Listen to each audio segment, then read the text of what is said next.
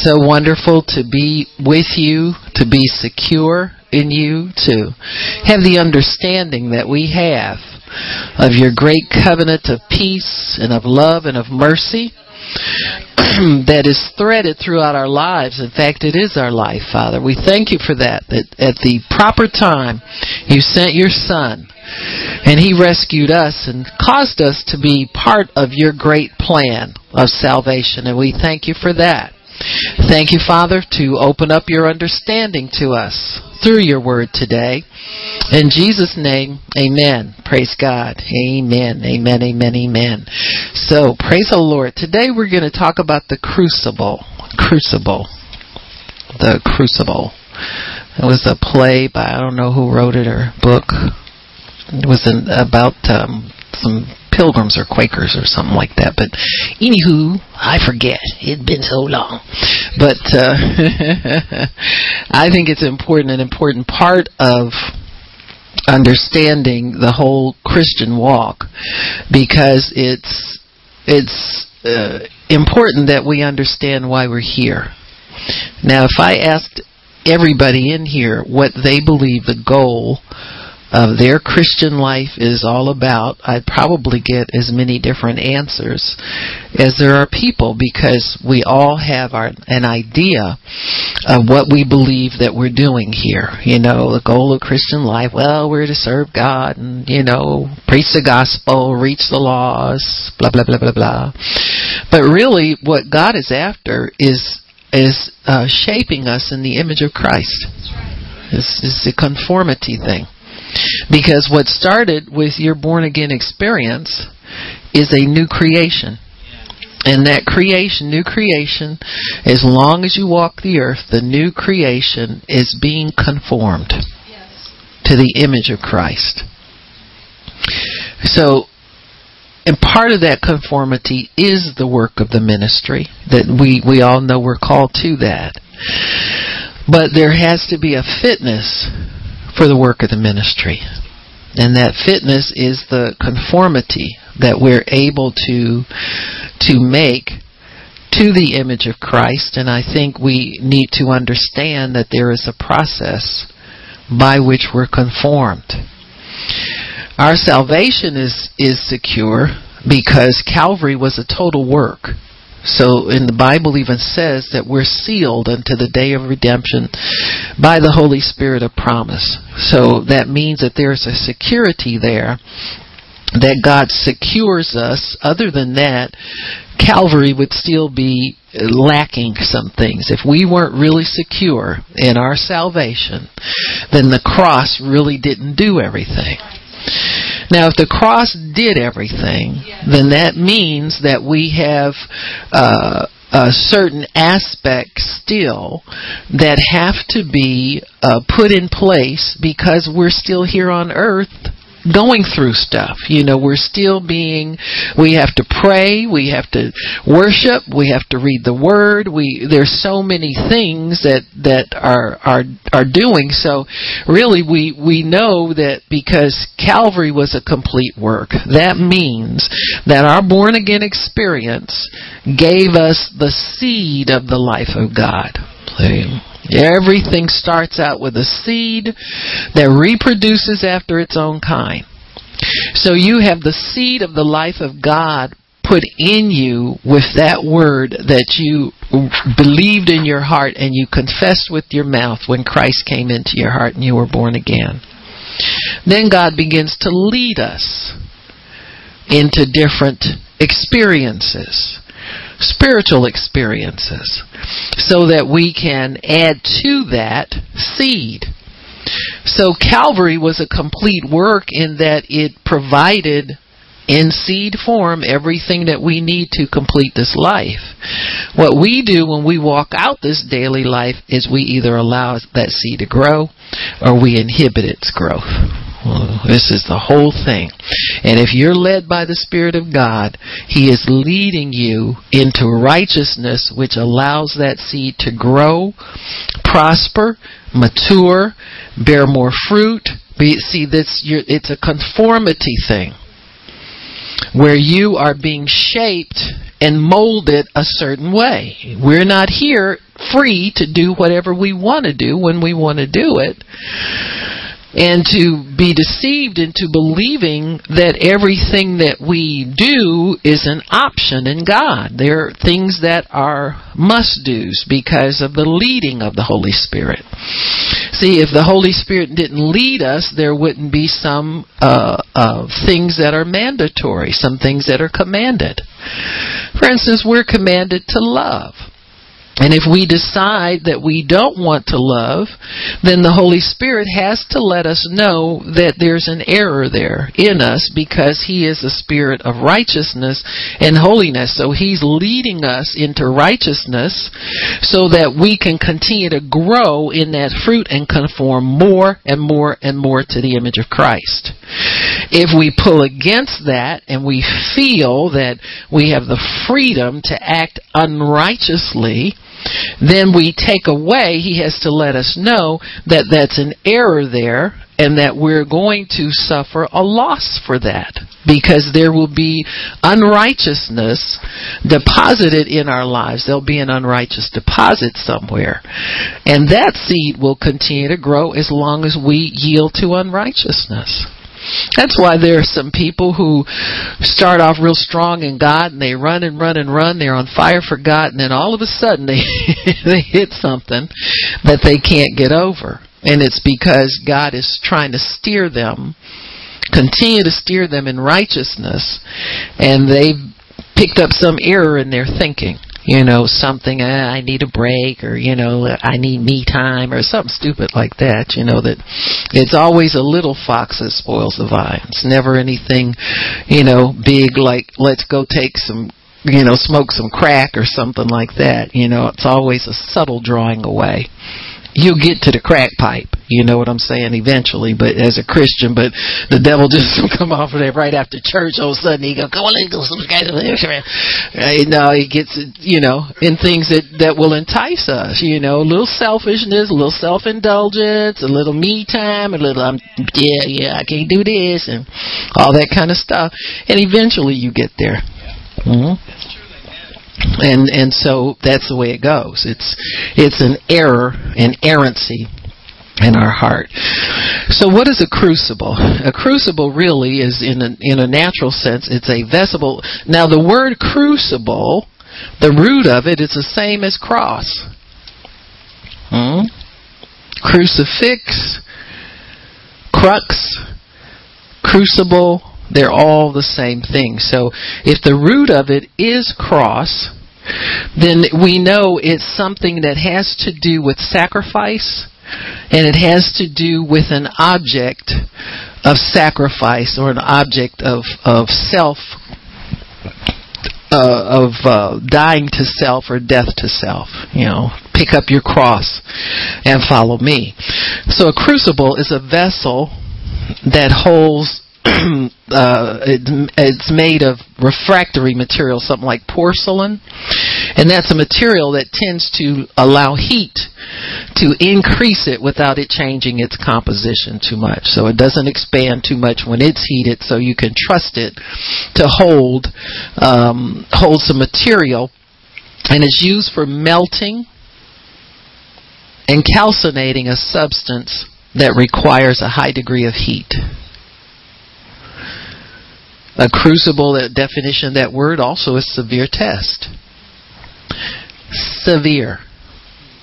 Mm-hmm. Not little test. Severe test. A crucible is also a place or situation in which concentrated forces interact to cause or influence change or development. So it's a place or situation in which concentrated forces interact to cause or influence change or development.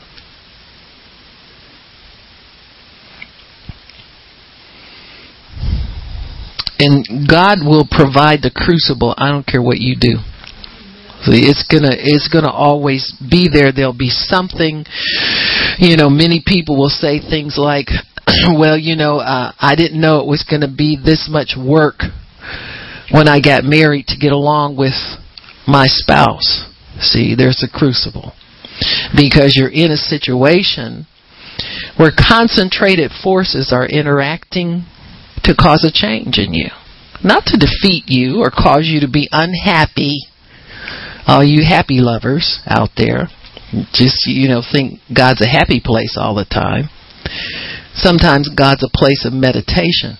A crucible is a place where you slow down and you focus and you begin to understand more what God's doing. It's like, God, if I can't get out of this, if this isn't the devil, I've been rebuking him all day and nothing's changed. If this isn't the devil and it's you, then I need to settle down and focus and understand what you're doing and cooperate with you so that when this thing is over, we both get what we came after. You got me? Now, many people don't think that's God. They don't think God does things like that. You know, they think, I, I can remember listening. Dottie Rambo, you all know her as a, a, a the late Dottie Rambo. She, uh, she wrote so many songs. We shall behold him. All these glorious songs that she wrote. I mean, she wrote like heaven opened up to her. And many people uh, uh, have that ability to get together with God in their gift and in their flow and in in the familiar.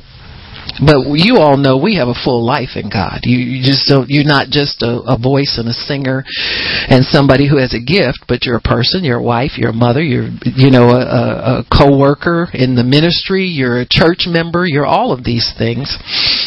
And so she had she started suffering with back problems and was in very very bad back pain and got to the point where she wasn't able to uh go around and minister and perform and all those things that you know I mean and she was like you know sometimes people have that thing on them that just their gift makes room for them and puts them in high places. She had that. And she worked alongside of her husband and they both wrote songs together and sang and, and he supported her, but she was the principal songwriter and then she started coming down with this back pain.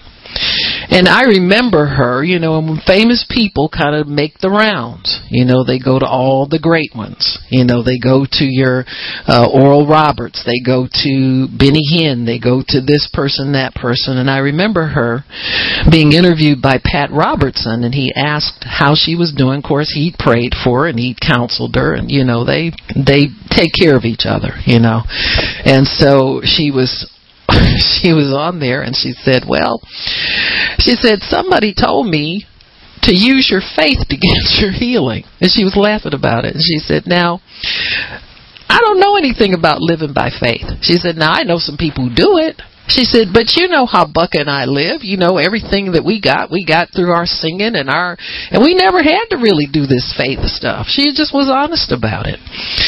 And it was kind of a chuckle to her because here she was thinking that I guess her gift would take her take care of everything she needed. And there she needed to be healed and she realized she didn't understand anything about faith, anything about the word or how it worked.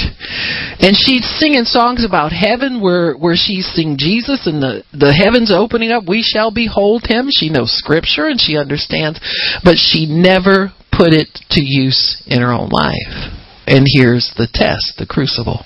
See, she's in it now. Whenever you're in the testing of God, you will make it through if you accept and understand and let God walk you through. Let Him teach you. Let Him demonstrate to you. Let Him show you. But you cannot avoid everything that's unpleasant as a believer. You will never. The Bible tells you plainly there's trouble in this world. How on earth are you going to escape and why would you want to escape? If God has endowed us with this so great salvation, why would you want to escape everything and avoid everything thinking you're living a full life in Christ? There are certain things that God has ordained for us as part of our inheritance that we can't skip over. Hmm? You can't skip over. You can't pick and choose your your your Christian walk. You you, you submit to it. And that's that's how it's done.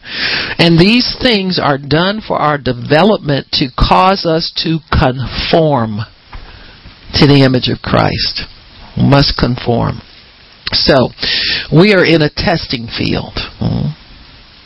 Any progress beyond basic salvation requires testing.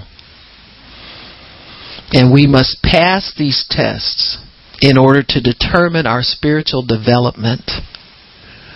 Just like you have testing in school to determine if you go to the next grade or not.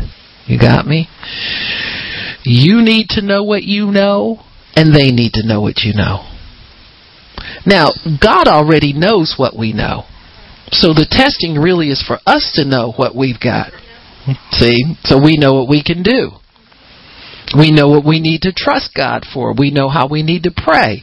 Can I go to this situation just going by faith, not knowing what God wants to do with me when I get there, and trust that when I get there, He will help me get through the situation? See, and so these are the the the the melting pots, the refining fires, all of those things that that go on in the Christian's walk.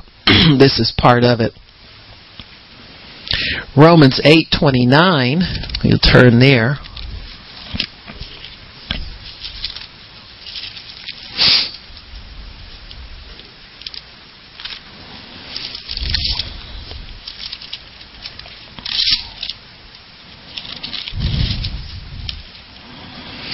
It says here, for whom he did foreknow, speaking of God, that's us. We are foreknown by God. Now, our first meeting with him, we first know him when we're born again. We've heard about him and, and heard a lot of lies, some truths and all that. When you hear the truth about God, that's what allows his spirit to come inside of you and you're born again. But he did foreknow us. So it says, for whom he did foreknow, he also did predestinate to be conformed to the image of his son. So everything that has happened in your life and continues to happen in your life is a predestined arrangement between you and God to cause you to be conformed to the image of Christ. God created man in his image, but in the fall we lost contact with God. If you lose contact with something, you don't know how to fit into it. It's like, for instance, you get dressed in the morning and you look in the mirror and, and you have a lot of activities through the day. And if you think about some of your activities, you say, hmm, I was hanging upside down at the gym. Maybe I better check my hair and see if it's standing up or laying down or what it's doing. You got me? So you have to check in with the mirror to check to see what you look like. And that's all we're doing in God. We're checking in with the Word of God and with the Spirit of God to check and see what we look like. The testing is this. Can you hold the pose for as long as God tells you to hold it? Or are you just voguing? Huh? See, if you're trying to hold it in your own little religious strength and fool the saints into thinking that you don't have any problems in your life and you all cool and all that, you're going to crack. The minute the heat's put under you, you're going to crack terribly. Huh? So God wants us to be able to hold the pose no matter what situation you're in. Mm-hmm. No matter what. You got to hold the pose. And it can't be under self control. Because let me tell you what happened. God will arrange something that catches you unawares, and what comes out of you is what's really in you. You got me? it's always something. We think we're on the way to a blessing, and it's a trial every step of the way. Hmm? And so God wants to make sure that we can hold that pose and so that that crucible will be there as long as it takes for God to get the the uh, dross out, the impurities out. You know, if he pinches you and you say ouch and you say it real long and stand there and rub yourself and whine and got to tell 15 saints you need prayer and all that, he turns the heat up. So many more degrees. Huh? Think about the Hebrew boys. They, when they had the fire up, and then Nebuchadnezzar said, Nah, I really want them to burn and they turned it up that much hotter. But when they went through, they still withstood it. So really, it should not matter to us the severity of the test as long as we know who we're going in there with, how we yield to His power, and what we do. It should not matter to us what the temperature is or the duration of the test. Mm-hmm if there was any contribution Fred Price made to the basic word of faith message was uh, the the aspect of time cannot matter to you if you're expecting God. time, duration, intensity is such an aspect of faith in God and trusting God that if we don't have that and we can't demonstrate that, then it's it, we're not going to get much out of this life. If we got to be able to rebuke everything instantly and see it move instantly, and we go about our merry way, we're not going to be much use to God. And so, time, intensity, and duration must be zero of importance.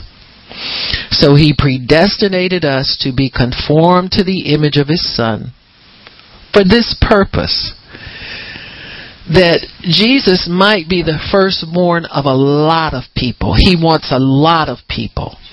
And so God wants a lot of us conformed to the image of Christ. He just doesn't want one son anymore. He wants all of us to be exactly like Jesus. We're to be that. He is our example. He is our example for how to respond under pressure, how to respond in good times, how to respond when people disrespect you, how to respond when they challenge who you are, your identity, your legitimacy, your authority. He is the example. And so we're going to go through difficulties just because we're being conformed. That's the only way. You can't confess your way into the image of Christ. Are you kidding me? This is way beyond a confession. Confession is something you use for the devil. Jesus knows the word. Huh? And he knows if you're talking in faith and if you're talking by the Spirit or not. So why do we have the test?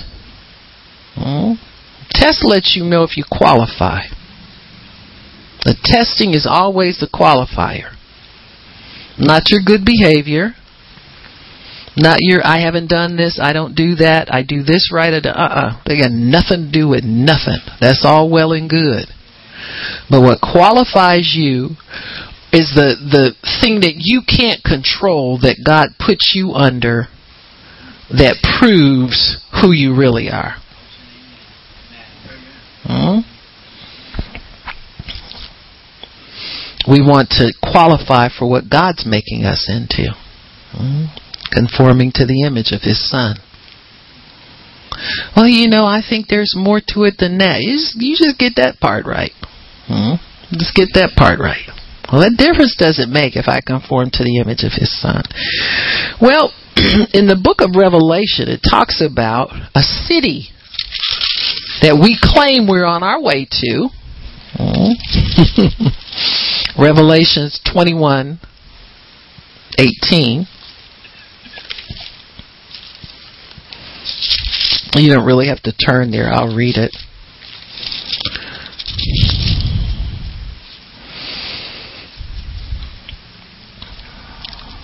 It says, in the building of the wall of it, the city, was of jasper, and the city was pure gold, like unto clear glass. Now, we're living in a city of pure gold that has no darkness in it. No darkness whatsoever. You can understand very well if the city is like that, the inhabitants have to match the city or there's going to be darkness there. So God begins the refining process down here on earth. It can't all start up there and everybody be refined. God takes us home with Him when we have entered into the process of yielding to Him without fighting. That's why a lot of people go to heaven on the deathbed. Because they finally quit fighting the process. You got me? The Bible says that we are conformable unto our own deaths. That's what we're conforming to. Death to the flesh, to the old flesh life, to the old self life. We tolerate too much dross in our lives. We don't allow God to put that refining thing in there so we can come forth.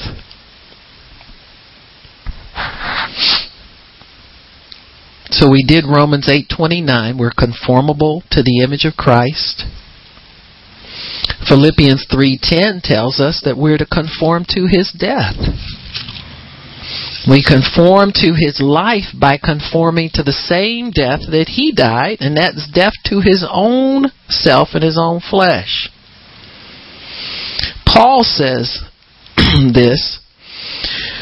He says, All the things that I thought were important about me, you know, all the stuff that all of my credentials and all my credits and you know, all the stuff I use to to be a big man around here.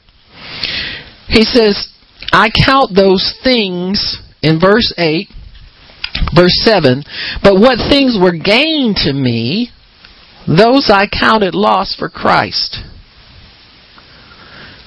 Now, there are some things that, that sneak by for a few years. You know, sometimes if you know you've worked hard and for a career and all of that and that's real important to you, you know, God may let you hold on to that for a while. That'll be your nini. You get to when you feel feeling lonely, you go get you nini and go chew on that.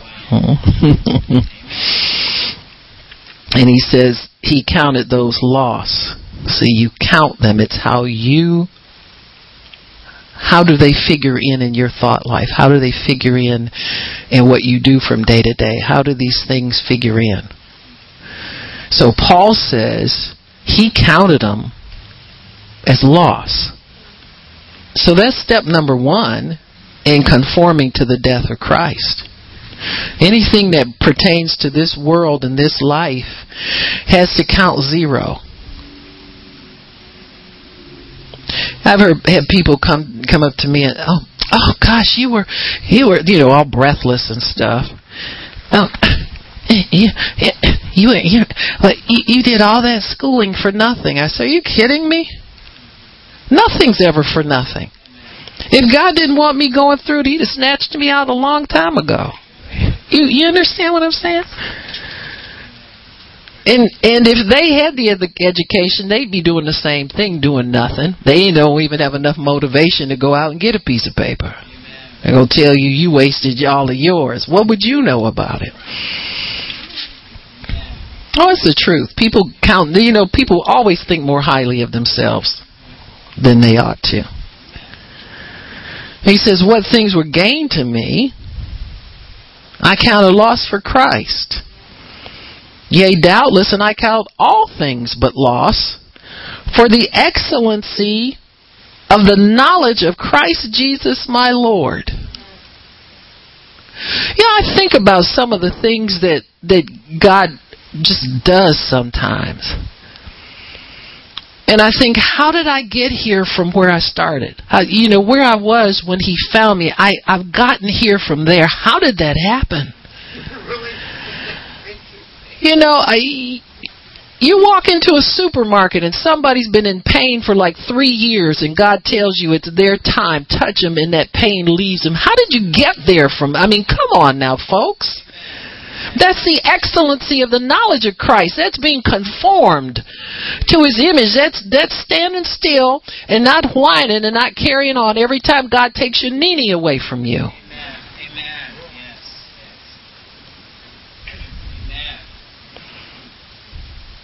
He said that it's, uh, things that, that I used to do in the world, they don't compare. You know, degrees are standing between you and God, man, you better get a grip. You got me? You better get, I don't care if God sent you to school. You better count it, put it in the lost column. Because if you don't move it over, He'll move it over for you. Because that's where it belongs. I said that's where it belongs. And nothing compares with the knowledge of of God.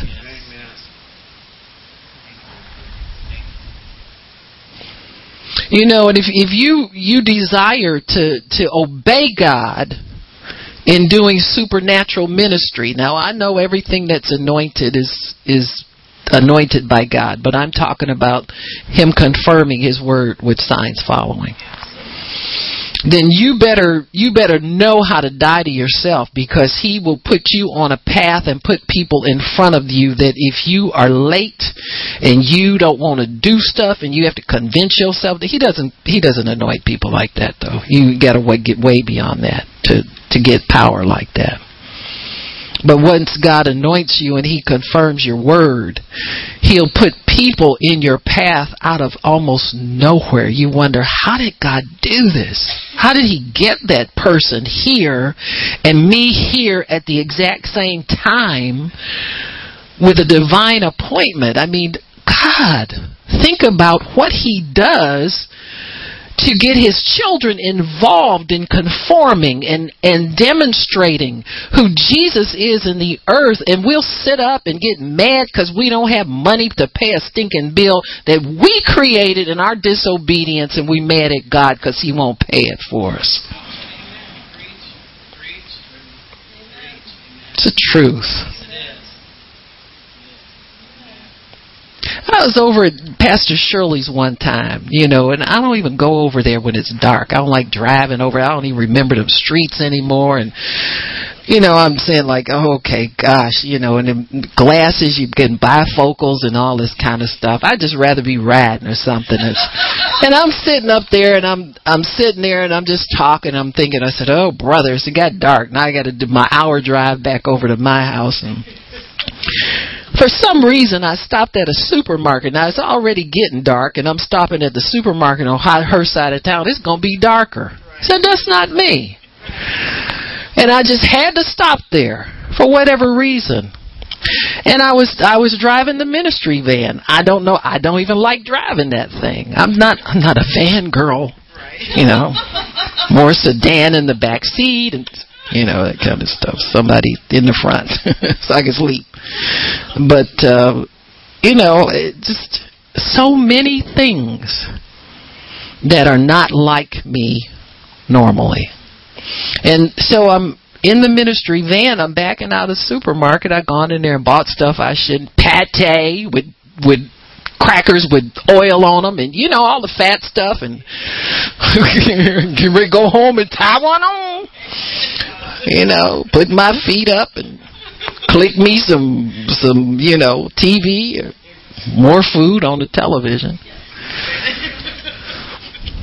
And as I'm backing out, I just, you know, stop in there trying to wait and see if anybody's coming. Somebody knocks on the ministry van window. A little elderly lady. And she says, Can you pray for me? And I'm thinking, God, where did she come from? Who is she? And she was telling me that she had a grandson that had a uh they thought he might have meningitis. I'm thinking, my God. You know, when you think back to years you were a nurse, kids died from that. In a very uncomfortable death. Nothing they could do for them. Still that way in a lot of cases. And so I told her, I said, of course I'll pray for you. And I said, you know, we just had a healing school last Saturday. She said, I know. I saw you on television. She said, I missed it. She said, I asked God if he would bring you. you you understand what I'm saying, folks? He doesn't just do this. This doesn't this is not an accident. It doesn't just happen. It takes effort. And if you're the person that you get mad at God because you've got to do something and go out of your way for something. My God, get a grip. Think of what's potentially inside of you. What's inside of you now is a seed. And He's trying to get it out of you. And you're worried about getting enough sleep so you can get up and go do the same stupid thing over again. You understand me? And we got to get beyond this nonsense. She's afraid the kid's going to die and she waits for a preacher to pray for her. She's got no confidence in doctors. God tells her he can do this through one of his servants. And you better get yourself out of yourself. Because there's tons of people out there like her. But yet we sit back and we wonder why people don't like Christians and why, well, what do we have to offer them, first of all? What do you offer the world? What do you show them that they need, that they can latch on to?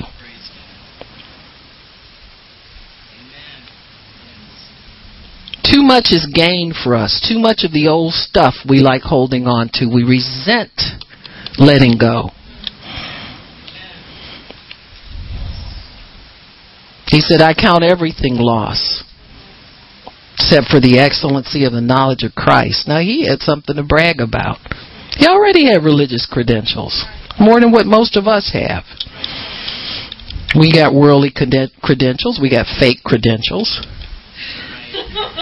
padded resumes, hmm, resumes.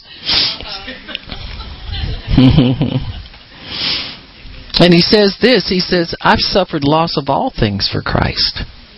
And he said, and I count them as nothing. I don't even talk about them as though they're important. I'm not lamenting what I had to be, give up to know God. He said, that I might win Christ, he said, and be found in him, not having my own righteousness, not calling the shots.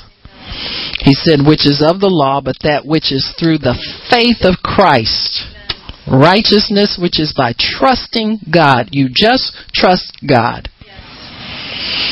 And he said, what I'm after is to know him in the power of his resurrection. I got to know that.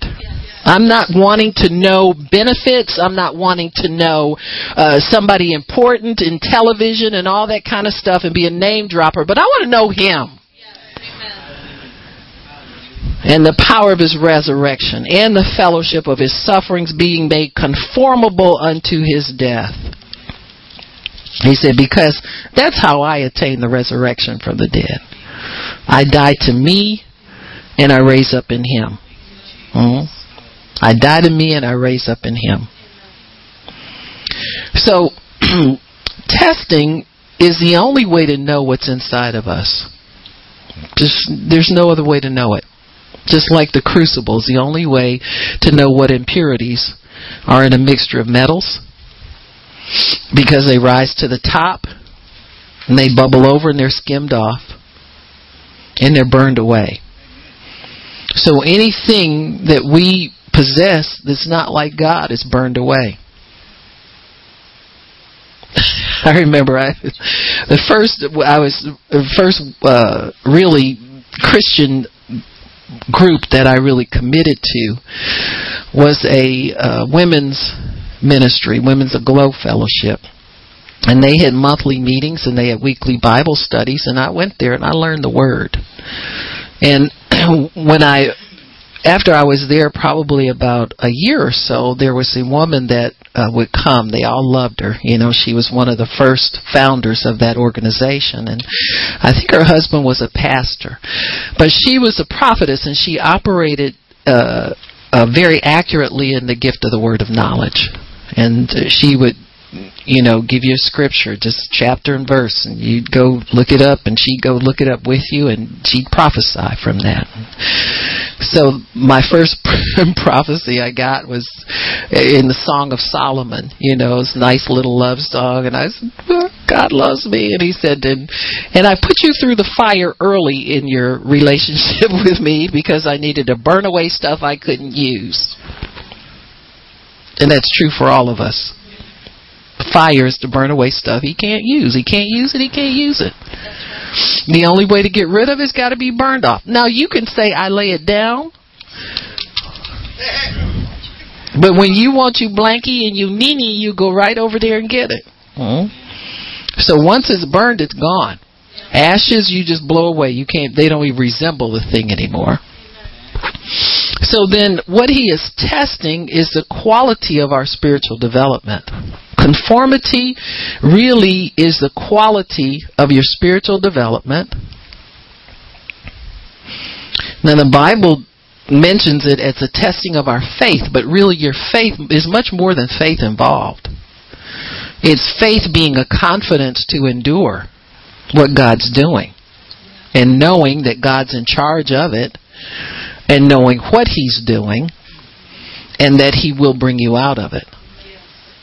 Now, that doesn't mean that you don't have a roof over your head, you don't eat, you don't do any of those things, but there are some things that God understands will pull your heart, things in your heart that will pull you away from Him. And what He's doing, He's trying the reins of your heart. What's, what pulls you one way or another, that's what He's after, is after the biggie. So then your faith becomes a determination to yield to God so that what comes forth is whatever spiritual force is under scrutiny by Him. So, for instance, if you're a person that holds on to offenses and offends easily and has a tough time forgiving and walking in love and all that kind of stuff, your love is going to be under scrutiny. You know, he'll try the reins of your heart to see if when he tugs on it, you'll choose love. You know, you'll choose to forgive and instead of, you know, trying to retaliate or holding a grudge or, or, you know, keeping it, keeping it where you can have it and you can enjoy it and, in the flesh and all that kind of stuff. You know, the Bible says vengeance is mine. That's a tasty morsel for some people. You know, I mean, it really is. They they live to show people. They live to get even. They live to have the final word. And so God says that little tasty morsel that you like to, that's mine. So you can't have that. He said, "I'll repay." He said, "If I, if somebody owes you something, I'll make sure you get repaid. If if they need punishment, I'll make sure that gets given." And you know, for the most part, God gives people mercy because that's how you're still here. So you don't like that. God, you can't show them like I can, God. I, you don't know what they said to me and what they, how they treat me, all that kind of stuff. He said, no, you can't have that. That's mine. Huh? I'll take care of all of that. And so we don't like letting go of that aspect of being able to assert who we think we are. And we're none of that. Hmm? just human like everybody else, but we try to be a lot greater at the expense of your spiritual development. Every time you rise up that way, your spiritual, your spirit man is put on the pushed to the side. Your flesh man tries to gain the ascendancy in your life. And then you'll have to reap the fruit of that. You know, you sow that deliberately, you reap the fruit of that disobedience. So then your faith becomes a determination to yield to whatever spiritual force is under scrutiny. And we always know what it is. You know, if there are people in your life and, you know, they continue to offend you with their words and, you know, all that kind of stuff, God's testing you to see if you will respond with the right spiritual force. Sometimes people don't even think they have stuff like that in them, and they do. And so you just realize, you know, uh, somebody dug a little deep here and found something I thought was not there. Hmm And so it comes out. You talk to God about it. You repent. You tell Him, God, I'm I'm I'm going to get rid of this. He said, I know you will because I'm working on it. Uh, we gonna get rid of this. When I'm done, it will not be a problem to you anymore. Hmm? Because I have plans for you. My plan number one is for you to conform to the image of my son. And number two, when I get ready to tell you to do something and I can, I send you to people who don't like you, don't treat you right, don't cut you a big check. Don't roll out the red carpet for you when you come in there to preach. I can send you this, these people and you won't whine, whimper, complain, and tell them off and go back home.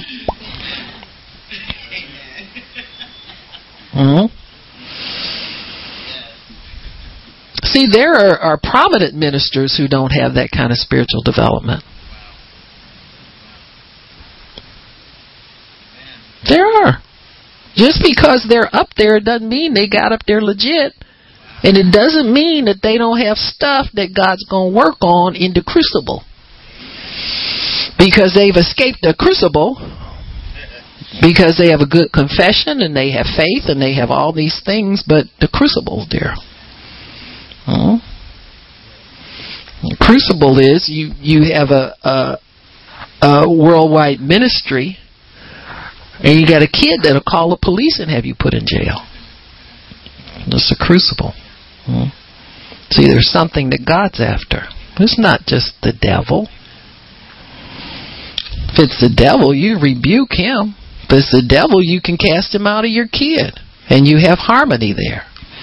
But these things are God's test to make sure that we conform to the image of His Son. He doesn't care about your mega church, your worldwide ministry. He's had mega church, worldwide ministries since the church started. In fact, he's had more powerful megachurch worldwide ministries. The early church, it was nothing for God to save three to five thousand people in one day, and they all spoke in tongues, and they all went to church every day, and they all turned the cities that they were in upside down with the gospel. So he's not impressed with your numbers. He gives the increase anyway. Them is God's people, they're not yours. And so God will put you in that refining fire whenever He sees a need to. Don't care how big you are and how little whatever else is. He has a crucible for the big ones and the little ones. However we look at it. Testing can never be avoided. Never. And you should not want it to be avoided. You should be able to withstand the pressures of life in God and know that you will come out refined. You will not be the same person. The crucible is the pressure of forces that put the squeeze on you that you can't get out of. You can't un- unravel this. You can't talk your way out of it. You can't rebuke it or confess it away. You have to endure it. Now, when God puts these pressures on us, He really wants to release the fruit of the Spirit. He wants you to see what's in there that's of Him. He's not just trying to get you to to show yourself in the flesh and show what your flesh does. He wants you to see that there's more in you than you thought was in there. See? And so many times he will he will do this and and and if you will cooperate with him, he'll show you now this is the way you yield to this power that's in you. You don't have to go the cheap flesh route all the time. There's another way to go, and you can yield to the fruit of the Spirit, and that will rise up to the top with what's there in the flesh. All you got to do is repent of what your flesh just confessed and what your flesh just did. And so God will have a way to do these things to make sure that we conform and that we understand that that we can go either way. You know, you need to walk with him to assure that your spiritual development stays what he wants it to be because he's got a much bigger picture planned for his people. He's got much bigger things for his people to do. He's got more things that he wants, where he wants to use his people. If we will allow him to this process of conformity, allow him this process of of refining, and know that it's a good thing. You know, the the Bible talks about the testing of God. It says for the for the present time, it's never pleasant. Huh? You know, it's it's you know, you're waiting and you want certain things to happen in your life and they don't happen yet and you know, some things will never happen. You know, we don't think that when we first begin to believe, but it's possible, you know, to miss God. It's possible. You don't want to think it's possible, but it is possible. How many people ever get 100% of God's best for them? And so we, we allow God to make these changes so that you, you, you, you know, you look at it this way. Well, God, I didn't get it all in this life. But you know what? When you, when you called on me, to to stay late at the church or you called on me to do that cleaning at the church or you called on me to let people in and take my day off from work to make sure that people got in or you called on me to do the extra painting in the church and all that kind of stuff. I let my flesh go and i allowed you to use me even though it was a squeeze for me. You got me? This is this is what's important folks What's important? God has all that stuff for you. We get a second rotation in this thing. We come back to a new heaven and a new earth where there's no devil and nothing hindering. But you know what, people? We've trained ourselves now in our little faith confession, you know, mentality of things to not even accept the fact that we can make errors in our faith. Or we can miss God in our faith. I remember listening to a woman, highly anointed woman, a prophetess, and she said that she spent 10 years, first 10 years of her ministry, God sent her to Israel. She spent the first 10 years of her ministry struggling financially. And she said, when she got back home, she started to think about it, and, and she just kind of like it kind of hung in her mind and she started to ask God and God said, "Well, what did I tell you to read in the Bible for your ministry?" And she said, I, "You gave me the first chapter of whatever it was." And uh she read it and she read the first 6 verses and got excited and took off and the next rest of the chapter talked about the provision. She never got faith for the provision. She only got faith for the work. Well, when you're a new Christian, you're excited. You just run off with things. You're so happy God wants to use you. You don't think about anything like that. And think how many of us have left the provision behind because we're so adamant about getting something. I want that. Huh? And we never develop faith for the provision, for the timing, for all of the things that God has prepared so that we can enjoy the thing. You got me? She struggled in that ministry for years. The devil stole money from them, held up her husband's paycheck for over a year and a half. All those things simply because she never read the whole thing. She just got excited about a little bit. So it's easy to miss. Whoever thought Benny Hinn's wife would be at Betty Ford?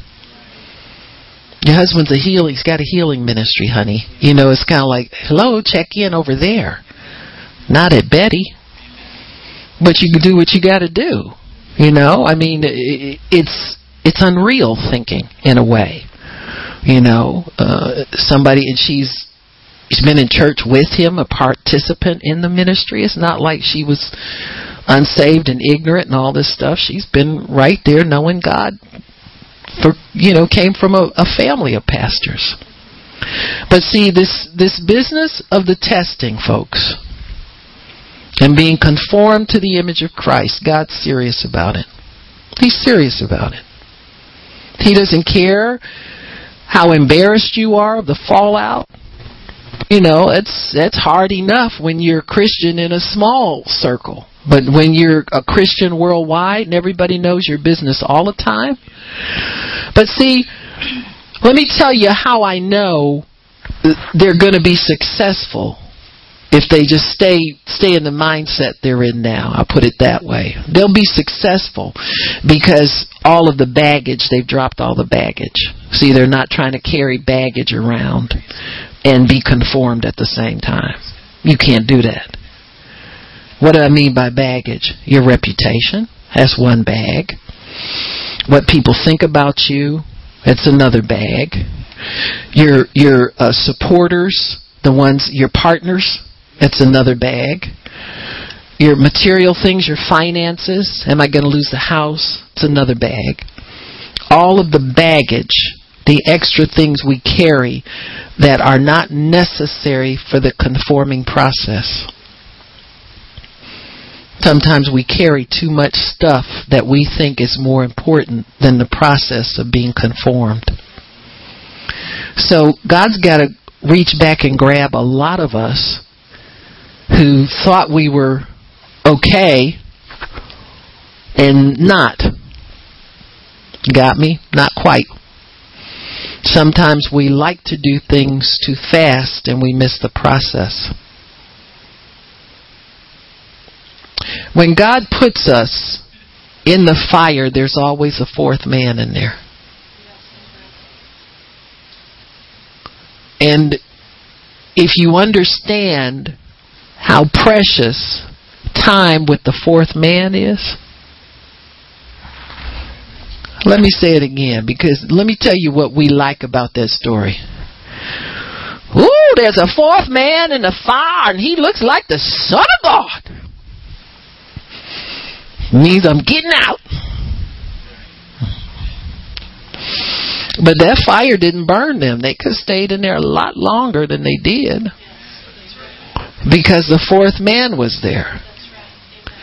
I'm going to say it again. If we realize how important time with the fourth man is, we wouldn't despise the testing. We wouldn't want it to be over so quick.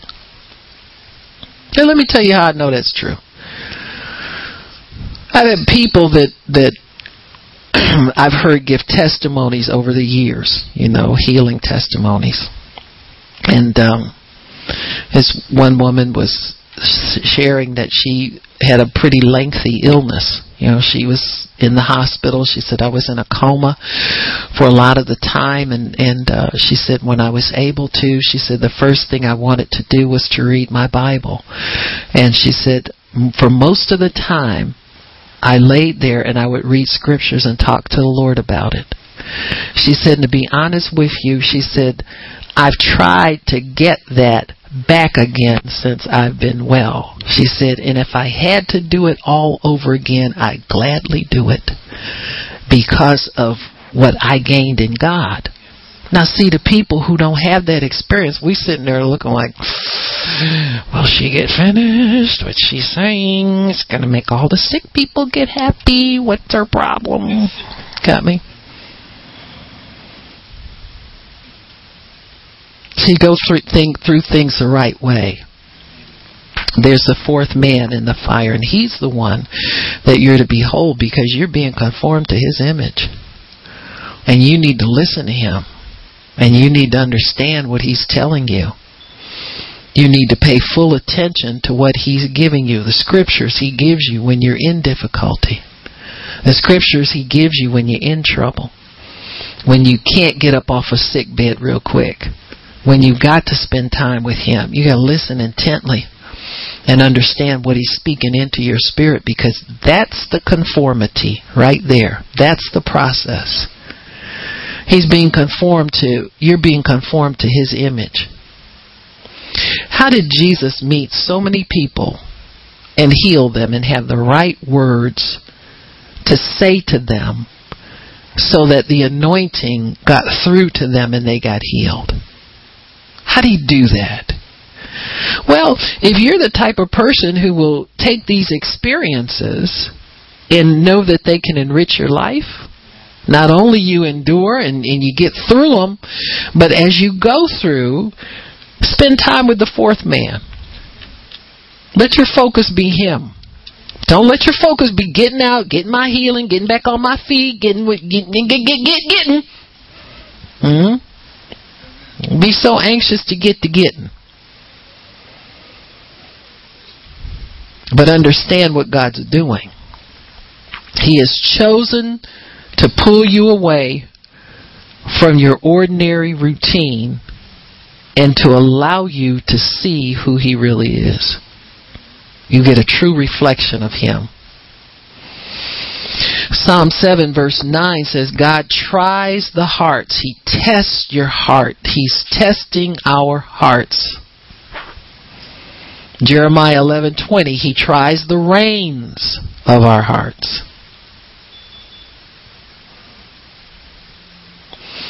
If we turn toward carnality, if we get an attitude, I, I don't want to do this anymore, and God, you promised me so and so, and why do I have to put up with this? And why don't why don't you do this for me? I've been waiting for this long and that long and that long when he he pulls the reins of your heart and you don't yield to him, don't go his way.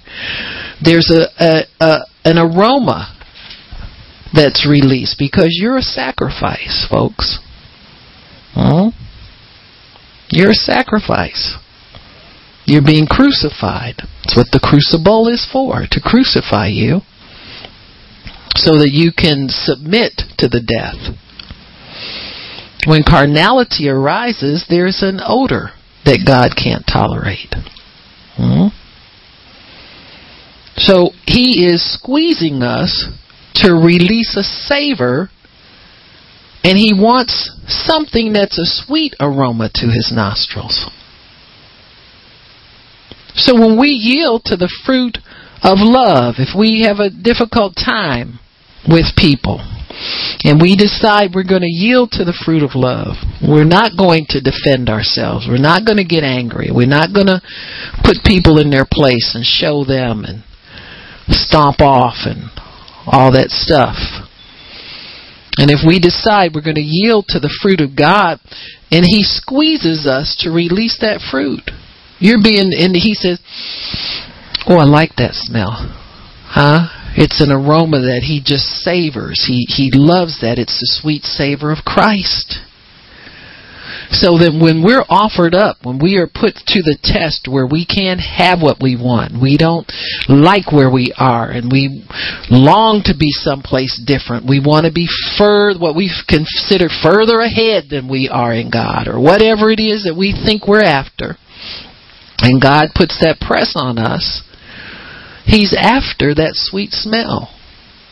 Did you know he would linger over the sacrifice under the old covenant? He'd linger over the tent of sacrifice just because the people were repenting of their sins and offering up animal sacrifices, and he stayed there the whole time the sacrifices were being made. Why? Because he liked the smell that came up. He liked the odor that came forth. The Bible says that we're to be a sweet savor of Christ. So wherever he he would would see one of his children having to go through and enduring what he would have them go through and that aroma came up, he followed that person. See? The the Spirit of God follows the aroma.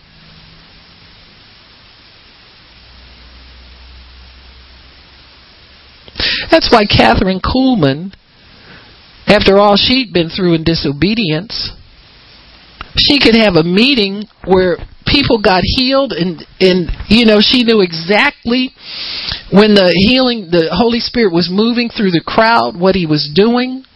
She operated principally in the word of knowledge so people would know what to expect god in that area where they were. It's because she never raised her hand to take her life back. She knew what her weakness was. And she kept under all the time. And the Holy Spirit smelled that. She was under the press. She was married to this man. He was divorced, but she married him anyway in disobedience. And she followed him around. And she finally let him go because it wasn't her husband anyway. Got a living wife. And they were both saved at the time. It's different if you're a, sinner. You don't have a covenant with God that binds you in the same way. Even though there are some sinners that want their marriages saved. Do you understand what I'm saying? All depends on where you are and what God opens up in revelation to you, what He can do for you. But there she was, and she knew she was wrong. She put this man before God for years, and she let him go, never to pick that back up again. Well, God honored that. He said, She's she's living the crucified life like I want her to, And the Holy Spirit, when she was tried and she had her bouts of loneliness and she clung to God, He liked that aroma that was emitted from her sacrifice and He just hung around her all the time. That's why she walked through the, the back of a, a hotel and everybody would fall under the power of the Holy Spirit. Guys, I like that smell. I'm following her. I like that. I like that. I like that. I like that. I like that. It's worth it to get God's I like that on your life. Don't you think anybody want that power? Don't you think it's worth it? That's how she got it. Living the crucified life. Letting God be her only companion.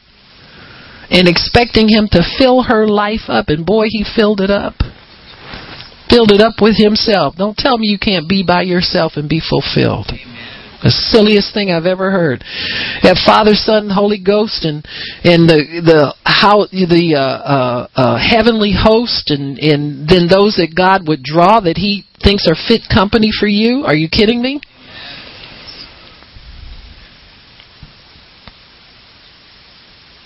So God's looking for what comes out under the press, folks. What comes out in the squeeze. We all react in the flesh sometimes. You repent and you get over in the spirit. Tell God you're sorry. God, I, man, I sure didn't mean to do that, or I sure didn't mean to say that.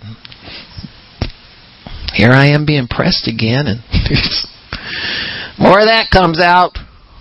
Where's the sweet stuff? I'm waiting for the sweet savor. And it's there. You know, all you got to do is let God pull your heart back in His direction. So we're pressed. Bible says we're a sweet savor of Christ. Second Corinthians two.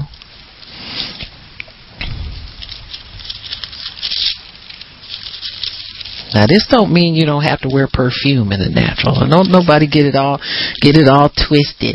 Uh, you know I'm a sweet. No, you you know what I'm saying. You got to help that flesh sometimes.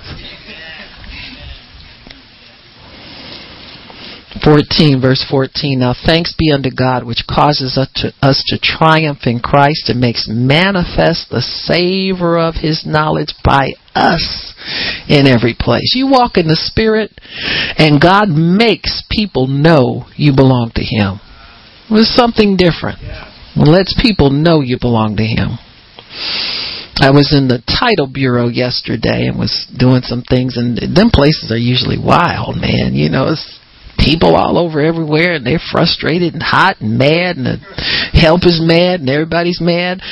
And this place had almost nobody there. There were two clerks there and a nice, nice, pleasant, really peaceful woman was helping me and we were talking and she was just well this you put this here. Now most people if you go to to sign your title as the seller and the buyers you know they want to give you a hard time. She was just as like she expected me to come and we'll fill this out and this is how you do that and that's how you do that. And so i said whoa i said i was all prepared to give you you know, my little letters. I said, I got flyers here to prove I'm the pastor of the church and this and that and so forth. And so she was looking at it and she said, Oh, she said, that's really nice. I said, Well, that's me with my hair combed. That's, that's my standard story, you know, I ain't combed today. But anyway, you know, we were just talking a little bit. And so I didn't need it. I had a couple newsletters. I said, well, I said, well, let me leave this with you. And I said, that's our newsletter. I said, we have a, a healing and miracle service. And she said, really? I said, yeah. She said, you know what? And she told me a story about God healing her. She was, went to a church and uh, years ago, "Oh, years ago, I was very sick." And uh, she said, "Some friends of mine, they have a healing meet- meeting at their church." She didn't say what kind of church it was. And I went over there, and they prayed for me, and you know, they anointed me with the oil and everything. She said, and, and God healed me almost instantly. I was healed. She said, and, and she said, recently I, w- I started feeling bad again. She said, I went back over there again. She said, and I, she said, I'm so much better now. But see, there's that peace on her that controls that whole because she's received of God. See, she's received of God. That sweet savor that he likes. He's, I like this lady. I think I'm gonna stick around her. That's all he says. When we yield the right way to God's Spirit, he begins to, and he searches the whole earth to find people that he can abide with. Just people who are, are wanting him more than them or more than anything else. That's what he wants. We provide the sweet aroma for him that it's so, he just enjoys it so much. He really does. So when we're pressed, if the carnality comes out, God always has to cause us to endure more because there's there's things that he can't use rising to the surface. He wants us purified and he doesn't stop. He knows what he wants. He knows what we can we can uh, endure even though we say we can't take it another day. God, if you don't do something tonight, I'm just don't know what I'm going to do. Well, you go sit there and endure some more. And try to yield to some fruit that's in you. Find some peace about yourself. Eventually, people get tired of being upset and they quit. But you want to do it with knowledge so that you understand what God's doing. He's not just trying to upset you, He's trying to conform you to His Son's image. Job 23:10 shows you that a person can go through these difficulties with knowledge. It's not supposed to be a hidden mystery from us. We're supposed to understand these things, understand the process, what God's doing, and what He's after, and then we can cooperate with it better.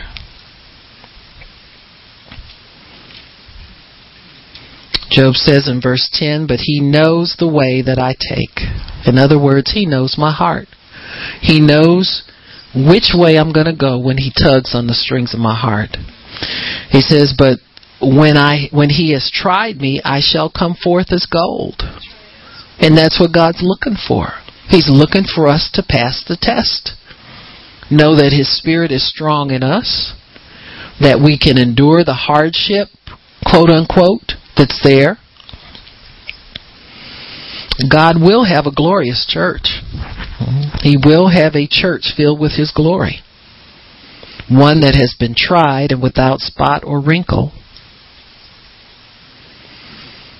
All we have to learn to do is accept, submit, and endure. If we rebel, we will eat the fruit of our carnality.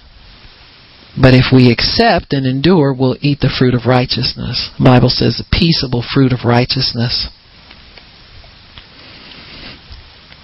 Hebrews 12.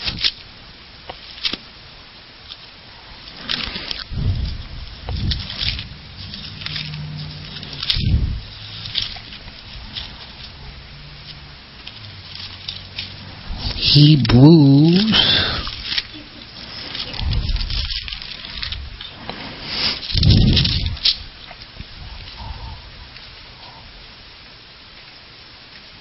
in verse 2, really verse 1, the apostle has been speaking about all of the different people who have gone before us. And I think that part's important. You know, it's important to know the history of your own people.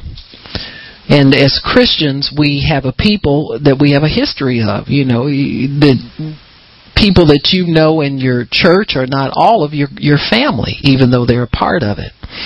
But we're a part of this great cloud of witnesses. These are people that walked this earth and obeyed God and really didn't have as much as we have. But they were able to accomplish whatever God had them to accomplish in their time. And he says, seeing we are so we are encompassed with so great a cloud of witnesses. In other words, there's people watching us, folks, to see how we do. Now you may think that it's just you and God that knows it, but they know what we're doing. He said, let's just put the baggage down. You know, put down the reputation, put down the in the sin that easily besets us, your pet things, your nini stuff you don't want God to take. You scared He gonna take it away from you. If you scared He He wants it, it's gone already. It's a good way for the devil to get a hold of it. And He said, "Let us run with patience this race that's set before us. Don't be impatient for what God has for you.